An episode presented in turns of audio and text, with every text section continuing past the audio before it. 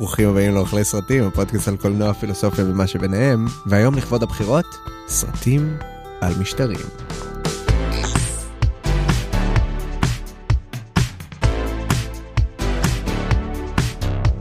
אז כמו תמיד, אני ניתאי דגן, במאי, תסריטאי ונמנע פוליטי, ואיתי באולפן. ליעד הרמן, שנמנע מלהציג את עצמו כיזם וחולה קולנוע, ויציג אותו בכובעו השני כמומחה לביג דאטה פוליטי.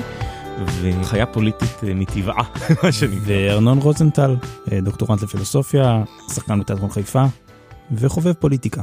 אז יש בחירות, שוב, פעם רביעית. אני עייף. כל מערכת בחירות מזמנת הרבה עבודה והרבה מפח נפש. אבל אה, איזה הזדמנות יותר טובה להקדיש פינה לסאב הז'אנר שגורם לי לבכות, סרטים פוליטיים.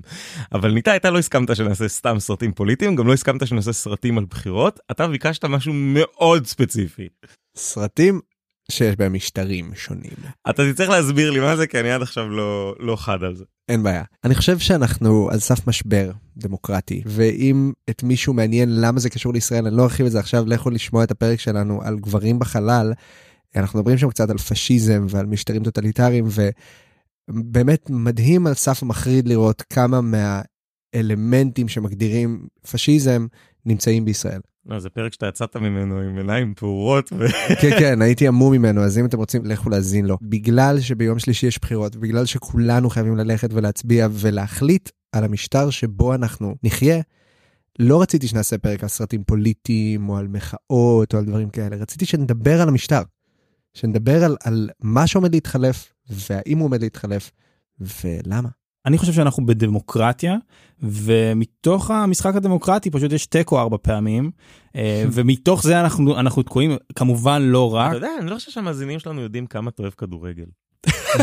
אתה משנה נושא בכוונה? לא, לא, חלילה. אני מאוד אוהב כדורגל, והאמת שההמלצה שלי היום לחשוף משהו שאני מאוד אוהב, שאתם שניכם לא יודעים. וואו, מעניין. כן, שהוא לא כדורגל ולא פוליטיקה, אבל... אבל בוא נחזור רגע למשטרים באמת. כן, אז אני פירשתי את ההצעה שלך לעשות פרק על משטרים כ... פרק על סרטים שהמשטר החברתי או הפוליטי בהם הוא דמות. לגמרי. ברגע שהמשטר הוא דמות בסרט, אז הסרט קביל לפרק הזה. עם כמה שאני יחסית מנותק פוליטית, הייתי מתבייש להגדיר את עצמי כזה, יש ערך בזה שהמשטר מחלחל לחיים של הדמויות, ואפילו אחראי לאיך שהן מתנהגות, או משנה את מה שהן היו עושות בהינתן הרצון שלהם. זה מעניין מה שאתה אומר, בעיקר ב... הקונטקסט ההיסטורי, mm-hmm. ואני אשלוף רגע את הכובע של מדען המדינה, אבל אנחנו דור, mm-hmm. כאילו ילידי אה, סוף שנות ה-80, תחילת שנות ה-90, שנולד למעשה לעולם אה, מונופוליטי. יש לנו שיטת משטר אחת יחידה שאנחנו באמת מכירים. Mm-hmm. והעיסוק זה האם אנחנו דמוקרטיה או לא דמוקרטיה. ביבי או לא ביבי, כן? בעוד שלאורך המאה ה-20, שזה המאה של הקולנוע, הרעיונות הפוליטיים היו למעשה התגששות בינלאומית שהתחילה ב, ב, בכתבים ונגמרה במיליוני על גבי מיליוני אנשים מתים של תפיסות משטריות mm-hmm. כתפיסות עולם. זאת אומרת, היו לך למעשה בשלושת הזירות המרכזיות את הדמוקרטיה אל מול אה, הקומוניזם, בטח בחצי השני של המאה ה-20, אל מול הפשיזם. שהיה כוח עולה מטורף בתחילת המאה ה-20 שהוביל איטליה הפשיסטית וכמובן הנאציזם וכן הלאה, אבל הרעיון המבני, הבסיסי, של איך מדינה מתקיימת, mm-hmm. הוא לא מובן מאליו. לנו מאוד מאוד ברור, הוא מאוד מאוד מחוברת ברמה של אנחנו יודעים איך מדינה, אבל זה לא ככה. זאת אומרת, זה לא שכל המכוניות יש ארבעה גלגלים. זה לא שלכל דלת יש מנעול, כאילו זה ממש, התפיסה הפוליטית שלנו היא כל כך ספציפית, וגדלנו לתוך משטר כל כך ספציפי שמאוד קשה לנו לדמיין אנשים שמאמינים בלב שלם שפשיזם כולנו האחד והמנהיג שהוא המדינה, זה לא רק קביל, אלא זה טוב. אם אני אקח עוד צעד אחורה, אני אגיד שבאופן כללי, הרעיון של מדינת לאום mm-hmm. הוא רעיון מאוד מודרני. כאילו 1648 זה, זה האביב, אביב העמים האירופי. לפני זה, הקונספט של מדינה בכלל לא התקיים לנו בני האדם. זאת אומרת, הכל, כל הדיון הזה הוא כאילו דיון מאוד מאוד קריטי שהתנהל בדור או שניים לפנינו, ואנחנו חיים במעין בשלהי שלו. בתקווה שאנחנו חיים בשלהי שלו של הסוף, ולא בשלהי שלו של מה הולך להגיע. כי לצערנו, יש מאמר מאוד מאוד מפורסם שיצא בשנות ה-90, ממש בשיא איזה כיף אה, כל העולם הוא דמוקרטי קפיטליסטי, שנקרא קץ ההיסטוריה, של אה, הוגה בשם פוקויאמה. שבו הוא אומר זהו, נגמר. הדמוקרטיה הליברלית הקפיטליסטית ניצחה, ניצחנו רעיונית את הנאציזם, ניצחנו רעיונית את הפשיזם, ניצחנו רעיונית את הקומוניזם ואת כל שאר האיזמים, ומעכשיו פשוט עד סוף ההיסטוריה אנחנו נגלוש על גבי השוק החופשי לאיזושהי אוטופיה ליברלית אה, נהדרת שכזו. אה, ואני חושב שזה מאוד התפוצץ לנו בפנים, תרתי משמע, ב-9-11. אה, והיום אנחנו נמצאים באיזה מעין עולם שהוא כבר לא מונופוליטי, כאילו דמוקרטיה היא לא השיטת משטר היחידה המקובלת עלינו, ומצד שני אין לנו כל כך שם באמת אולי נאו-פופוליזם או משהו כזה, למה שמתגבש למול עינינו, לארדואניות, למודיות בהודי, לטראמפיזם בארצות הברית. אנחנו, אנחנו ממש מכנים את זה על שם המנהיג מבלי לתת פה איזשהו קונטקסט יותר גדול. ואני חושב שברגע ההיסטורי הזה שבו אנחנו, אנחנו עדים לכדי התגבשויות של קונספטים חדשים, אולי, של משטר, לבחור במה שאתה בחרת בערב הבחירות, הוא לא רק מעניין, הוא אולי כמעט קריטי.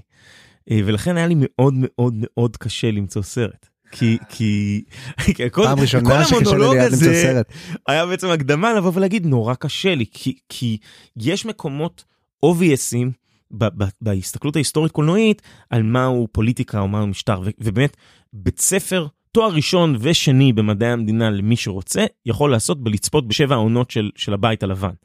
אה, ש, שאם יש משהו שאתם צריכים לצאת מהפרק הזה איתו זה ללכת לצפות במשטר כמו שהוא אמור היה להיות והלבטים של אנשים שאשכרה מתפעלים אותו. בית הלבן של אהרון סורקין, אין לי המלצה גדולה יותר מזה. סדרת בונוס? סדרת חובה. אבל אנחנו בנקודה היסטורית שאנחנו ערב גיבושו של רעיון משטרי חדש שהוא מפחיד אותי נורא. כן. ו- ואולי נצליח להיעזר בקולנוע כדי להבין אולי לאן אנחנו הולכים. עכשיו זה בעיה, זה, אני, אני באמת מסכים איתך שאנחנו בדבר הזה שאולי קראת לו יפה נאו-פופוליזם, אבל קשה באמת לתת לו שם. כי יש הרבה דברים בדמוקרטיה שהם החוקים הלא כתובים, נכון? בעיקר בישראל שאין חוקה, אז אתה כאילו אומר, הגיוני, זה לא מדויק שאין חוקה. אין, אה, אין, אין מסמך מכונן אולי חוץ מהצהרת עצמאות, אבל אנחנו לגמרי מדינת חוקה, אה, סט חוקי היסוד שלנו מהווה גם משפטית, גם פרלמנטרית, אה, חוקה לכל דבר ועניין. אבל משום מה בתור אזרח, אולי יחסית מנותק, זה מרגיש לי תמיד כמו המלצה. כמו כאילו, אה אוקיי, אז נעביר חוקים זריז, סבבה, זה כאילו כמו איזה מין שלב ביניים כזה. ואני חושב שגם אם מנתקים את ישראל מהמשוואה, העניין הזה, כאילו דמוקרטיה, אבל הוא לא חוק. שכשנגמרת נשיאות אחת, הנשיא אומר, אוקיי, נגמרה המשמרת שלי, ומעביר את השרביט לנשיא הבא, לא רק שזה לא קרה עכשיו עם טראמפ, קרה ההפך. הוא אמר, אני לא יורד. אני לא יורד, זה, זה שטויות מה שקרה פה. וזה, ואני חושב שעצם זה שהחוקים הלא כתובים של דמוקרטיה לא נעשו, אומר שמשהו כאן כבר לא מחזיק, וזה אה, מפחיד אותי ומאיים על התודעה שלי באופן אלים, אני רוצה לומר. מעניין, אני רוצה להתחבר לדברים שאמרתם. קודם כל, בהקשר של התקופה שאנחנו חיים בה, קצת להוציא את ישראל החוצה, לצערי, ברמת הקונפליקט שאנחנו חיים בו, והוא, והוא לא מדובר מספיק, בטח לא בשנים האחרונות, אבל אנחנו נמצאים בתקופה, בטח באירופה, שמה שנקרא The Long Peace. Mm-hmm. ממלחמת העולם השנייה לא הייתה מלחמה עולמית, וזה דבר ש...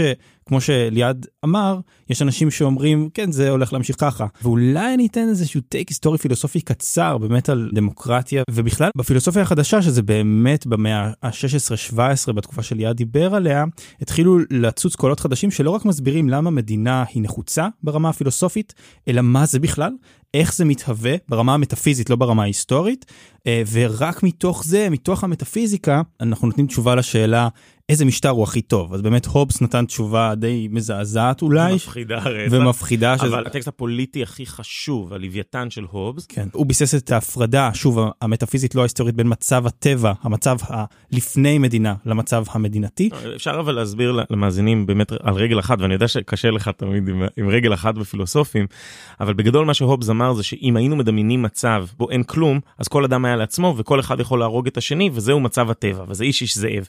ואז כדי לדאוג ללעוג אחד לשני, אנחנו מתגבשים לכדי מדינה ונותנים זכויות או, או חירויות שלנו לכזה מלך. כדי שהוא יגן עלינו, והקפיצה הלוגית שלו שהוא אומר שזה גם הנכון.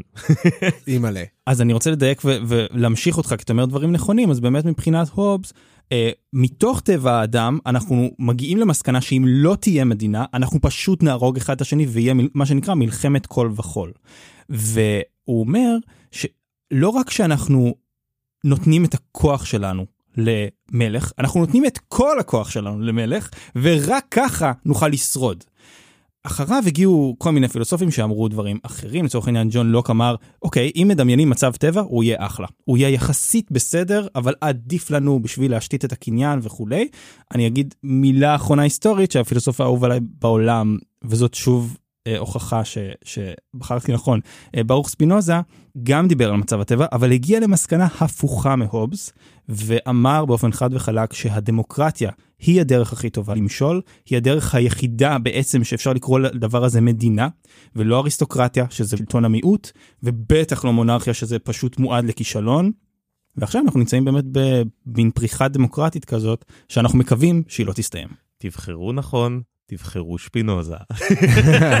אם רגע נעשה זום אין וחזרה לנקודה המאוד ספציפית שאתה הבאת ניתאי, הניסיון להגדיר משטר כדמות הוא דרך, אני חושב, מאוד אנושית להתמודד עם הקונספט המורכב הזה ולנסות לתת לנו את הכלים להבין לאן אנחנו רוצים לצעוד קדימה. ולכן הפרק הזה באמת ובתמים מרגש אותי. אה, על אחת כמה וכמה שהוא קורה ערב בחירות. מדהים. אז אה, אוקיי, אולי הגיע הזמן שנתחיל להמליץ.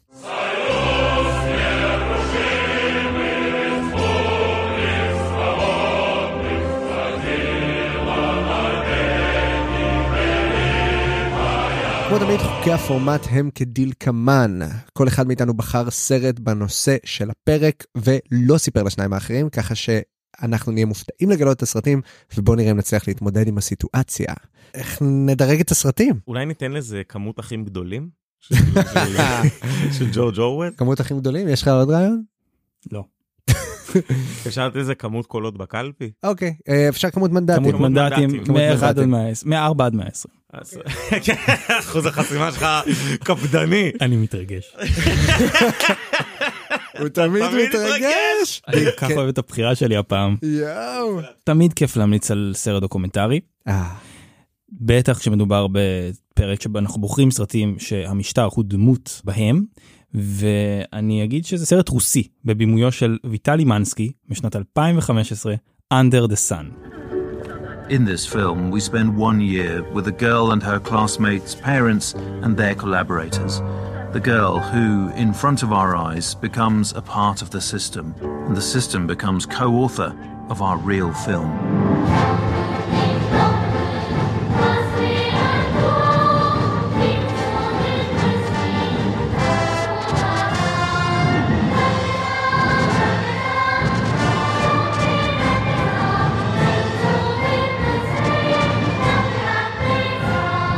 משהו שאתם לא יודעים עליי. איך מתארים את זה? זה לא אובססיה, אוקיי? הכל בסדר. אני כל כך מתעניין ומרותק מהדבר הזה שנקרא צפון קוריאה. צפון קוריאה? צפון קוריאה. זה קוריאה בעיניי. זה קוריאה בעיניי. וואו. לאלה מאיתנו שלא בלופ, תן שתי מילים על מה קורה שם.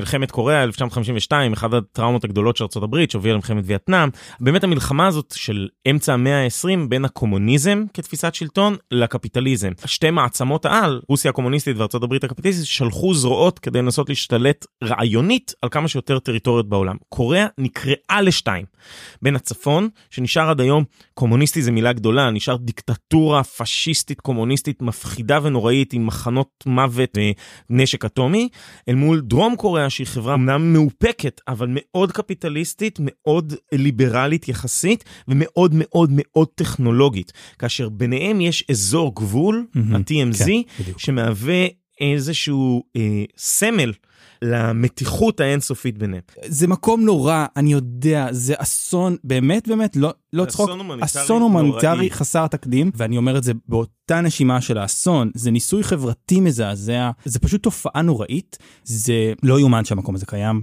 זה לא יאומן, שוב אנחנו דיברנו כאן קצת על מונרכיה, על דמוקרטיה, אין אה, ביטוי יותר מזוקק ואלים ומוטרף לדיקטטורה פשיסטית מטורללת שקוראת לעצמה הרפובליקה הדמוקרטית של אנשי צפון קוריאה, אבל היא פשוט משטר מהגיהנום. יש לי סיפור שאני חייב לספר על צפון קוריאה, אם אם אתה חולה, זה, אני חייב. יש לך דקה לעשות את זה מעכשיו. המנהיג הגדול של צפון קוריאה, קים ג'ונג און, אבא של קים ג'ונג איל, היה חולה קולנוע מטורף. הוא ממש אהב קולנוע, ממש. עכשיו, מה עושה דיקטטור משוגע עם כל המשאבים של מדינה כשהוא ממש אוהב קולנוע ורוצה לעשות סרטים ספציפיים? הוא חוטף את השחקנית ואת הבמאי האהובים עליו, שם אותם בכלא ולא נותן להם ללכת עד שהם מכינים את הסרטים שהוא רוצה לראות. ובאמת, קים ג'ונג אה, איל חטף את שין סאנג אוק, הבמאי, ואת אשתו לשעבר צ'וי און הי, שחקנית העל של דרום קוריאה. שם אותם ביחד בחדר זוג גרוש והכריח אותם לייצר סרטים שהגדול ביניהם הוא גודזילה הצפון קוריאני שהוא למעשה סרט מחתרתי שכביכול מציג מפלצת שהיא גיבורה צפון קוריאנית אבל מאחורי הקלעים הוא הביקורת הכי קשה על המשטר הצפון קוריאני שנעשה מתוכו וזה סיפור מדהים ששווה לכל אחד להכיר. זה לא קל לי להגיד את זה, אבל זה באמת, באמת, זו תופעה שהיא, שהיא פסיכית, ואנחנו, אני והרבה אחרים נמשכים אליה כמו אל אש, ברמה התופעתית-חברתית, שזה הרבה מעבר לדיכוי בכוח, זה גם דיכוי בתודעה. האנשים המסכנים האלה, הקורבנות האלה, שנמצאים שם, מאמינים בלב שלם, הרבה מהם, לא כולם, שהם נמצאים במקום הכי טוב בעולם. What? שהמנהיג שלהם הוא בעצם חצ, חצי אל, כשהאבא של המנהיג, שהוא כמובן המנהיג הקודם, מת, הם יצאו ובכו דקות ארוכות בכי תמרורים איום ואמיתי. והדיכוי הזה הוא דבר שהוא, שהוא מזעזע, והוא כמובן, לצערנו, חומר מדהים לסרט דוקומנטרי, שמה שאני רוצה להגיד על הסרט שאני ממליץ עליו, שזה סרט דוקומנטרי שהתחפש למוקומנטרי. אשכרה. אל מול המשטר שהוא מתארח בו, כלומר, הבמאי הביא איתו אה, יוצרת שותפה ואיש סאונד, שלושת היוצרים היחידים שהורשו להיכנס לתוך המדינה הזאת, והם אה, לוו על ידי סוכנים כמובן של צפון קוריאה אתה לא יכול להצטופף שם לבד הכל נורא נורא מדוקדק בטח כשאתה מתעד את המקום הזה והסוכנים האלה למעשה ביימו את הדמויות, אנחנו עוקבים אחרי משפחה אחת, אב, אם ובת קטנה, שנה שלמה, לקראת שליחתה של הבת למעין מוסד או תנועת נוער, כמובן פשיסטית אה, דיקטטורית. ומה שמדהים בסרט, למה אני אומר הוא התחפש למוקו? כי מול הסוכנים האלה, היוצרים נתנו להם כאילו לביים ולהנחות, אבל בסוף הם צילמו את הבימוי הזה, וזה מה שאנחנו רואים בסרט. אנחנו רואים את הסוכנים מביימים, אנחנו רואים טייק אחרי טייק אחרי טייק של הדוקו הזה במרכאות, שהמשטר הפשיסטי בצפון קוריאה רצה ש... אנחנו נראה תמונת משפחה מושלמת של המון אוכל על השולחן, וטקסטים הכי סקריפטד בעולם, אבל בסוף, בגלל שהיוצרים האלה גאונים, אנחנו מקבלים את הבימוי של זה, את הפלסטיקיות של זה, את השקר. הם עושים דוקו על איך המשטר הזה כדמות מנסה למשטר את פעולת מדהים, היצירה בתוכו. מדהים, מדהים, מדהים, מדהים, מדהים. סרט מדהים. תראו וואו. 34 מנדטים, חבל. וואו, יפה מאוד. סרט שלטון. תראה, כי מה שאתה מתחבר, מאוד מדבר על הרבה מהניסיון במאה ה-20 להפיל את אותם משטרים בשיטה אינטלקטואלית. אורוול הוא הנביא המאוד חשוב לקריאה עד היום. Mm-hmm. וב-1984, חוץ מזה שזה באמת ספר מדהים, הוא מדבר על החשיבות של מבנה השקר של משטר מהסוג הזה. הדרך שבה המשטר משקר ומייצר את המציאות המדומה הזאת היא דרך המדיומים שאנחנו מתקשרים בהם. השפה, הסיפור, וזה שאתה מצליח לחשוף במערומיו את הנדסת הסיפור. כן. מדהים. 36 מנדט. יש! יפה מאוד. ניתן לכל אחד לדבר פעם אחת, כי אני מסכים לגמרי עם ליעד, וזה נראה, נשמע כמו סרט שאני... ליעד, קח את זה מכאן. מאוד קשה לי עם ההמלצות האלה, כי אני לא יכול לבחור רק סרט אחד. כאילו, ברזיל זה סרט מהסוג הזה שהוא בדיוני, המלצת בונוס וזה, אבל משום מה נזרקתי לסרט קטן שלא עשה הרבה עדים, למרות שהוא פשוט מצוין, סרטו של ארמנדו אינוצ'י, יוצר ובמאי שאנחנו מכירים מוויפ או the Loop, משנת 2017, The Death of Stalin, מותו של סטלין.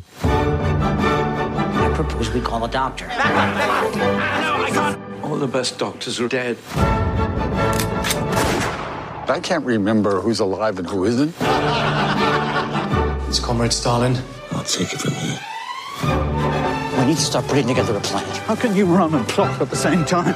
We should get Stalin's children here. What are you doing to my father, you jackals? How old are you? I'm old. You're not old!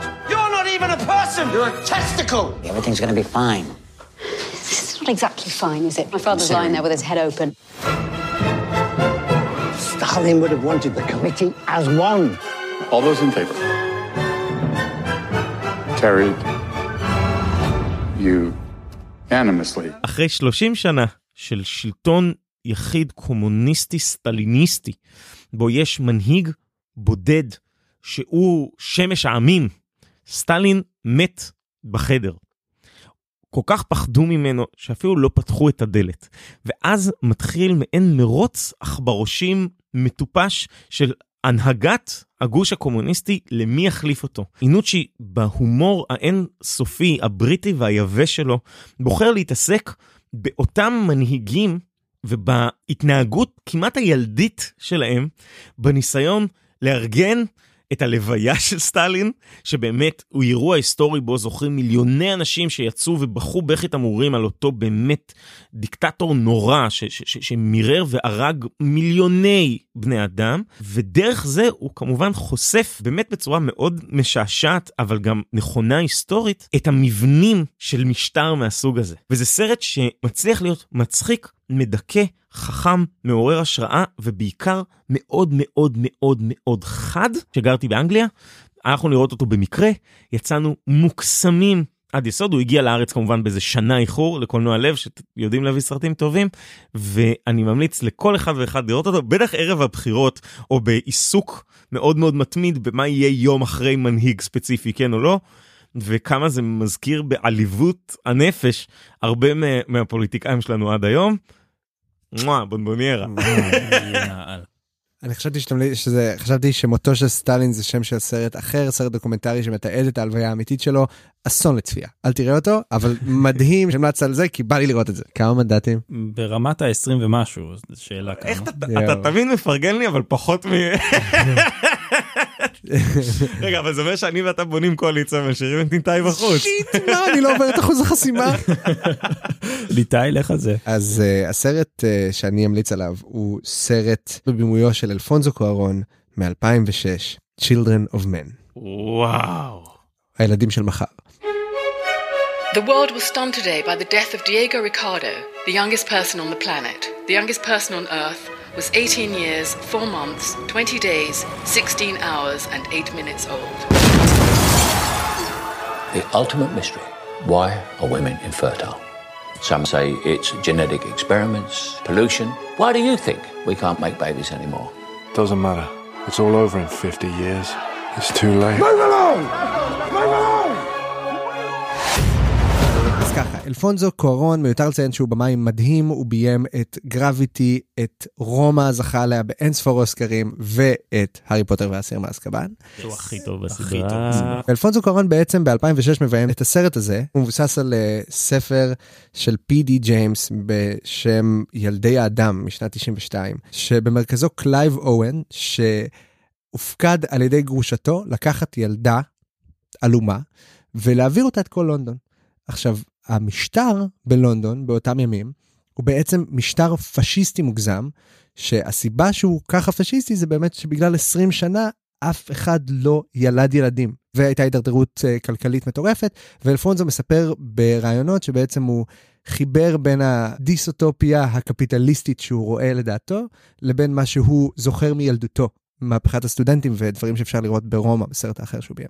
מה שהוא עושה כל כך חכם שבמקביל למסע של קלייב אוון להעביר את הילדה הזאת והקשיים הבלתי צפויים שזה מייצר, הוא בעצם עושה one shot ים, עוצרי נשימה במתח שלהם, שבהם אתה רואה את המסע שלו ואת המשטר במקביל. אתה כל הזמן מסתכל ימינה ושמאלה מהדמות ואתה קולט שאתה רואה מיני סיפורים קטנים שאתה מוכרח לוותר עליהם בשביל הסיפור הגדול. ככה המשטר הוא בעצם דמות בסרט, וכל הזמן חודר פנימה. העלילה כאילו לא יכולה להמשיך, כי כל הזמן המשטר לוקח דמות חשובה, מייצר אידיאולוגיה לדמות אחרת, כל הזמן עומד בדרך של קלייב אוון עם הילדה הזאת. ובגלל שאנחנו בעולם שבו אין ילדים, אז הדבר התמים והטהור הזה, שהוא צחוק של ילד, הופך להיות הדבר הכי חשוב והכי לא בר הישג בעולם שבו אנחנו חיים. ויש שם את אה, מייקל קיין בדמות שלא הייתה מביישת את ג'ון לנון. I am Michael Caine. דיסטופיה עצובה ומדכאת? דיסטופיה. עצובה ומתקת, אבל מותחת באופן שלא תוכל למצמץ. לא, גם זה סרט שבלעדיו לא היה לנו סרט כמו לוגן, שהוא ממש פשוט גרסת האקסמן ל-Children of Men, או כאילו זה, זה סרט מדהים. עם כמה שזה עצוב, לא הייתי רוצה שזה ימנע מכם לראות את הסרט, כי יש שם הרבה מאוד אה, דיבור אה, רומנטי דרמטי. בגלל שאת המשימה הוא מקבל מאקסיט שלו, וכל הזמן יש את המתח, האם הם יהיו ביחד, ומה עומד לקרות. יס, אחלה. ליעד, תן את זה בניקוד. מה, אתה מקבל פה, זה, זה אומנם מפלגת נישה, אבל מפלגת נישה משמעותית, אתה עברת את העשרה מנדטים, הגעת ל-12 מנדטים, אתה מצטרף לקואליציה. אוקיי, שובר. שוויון. שובר שוויון. כן, אתה, אתה לשון המאזניים. כן. טוב, אני חושב שהמלצנו לכם את מה שיכולנו להמליץ, אה, ואולי כדאי ש... לכו לבחור. לכו להצביע. תודה רבה לרן רייטן על הפיקוח הטכני. תודה רבה ליובל קורן העורכת הקבועה שלנו, תודה רבה לך ניתאי. אה, תודה רבה לך ליעד. יודע למי לא מגיע תודה כי הוא לא מוכן לעשות ביי? למי? לארנול! תודה רבה לך. תודה רבה לך ניתאי בלבד. אנחנו היינו אנחנו, אתם הייתם אתם להתראות. ביי. אולי שבוע הבא נעשה פרק על סרט מוקומנטרי. קיבלת.